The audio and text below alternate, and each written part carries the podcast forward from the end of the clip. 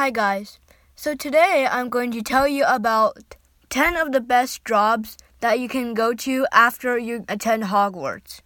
So, these are jobs in the magical world.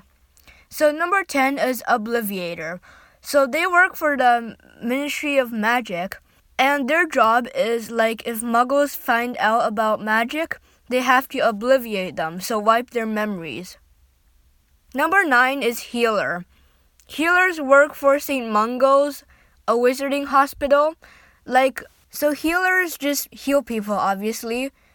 Number 8 is Cursebreaker.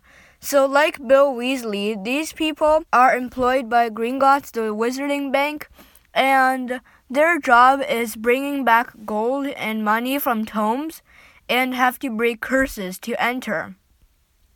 Number 7 is Hogwarts Professor. So, Hogwarts Professor is an interesting job because Hogwarts is always a busy and interesting place. Number 6 is Magizoologist. So, these are basically for the animal lovers, and basically, Newt Scamander was one, and these study magical creatures and animals. Number 5 Wand Maker. So, Wand Maker, the job is really hard because, like, there are very few wand makers in the world, but it's really good pay since wands are really expensive.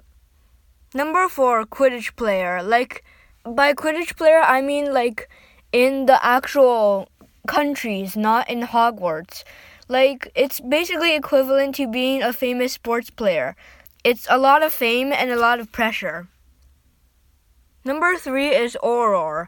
So, Aurors are a pretty cool job, and Aurors are basically equivalent to really powerful detectives, I guess. So they track down dark wizards, capture them, and yeah, these Aurors are very powerful wizards or witches. Number two is Dragonologist.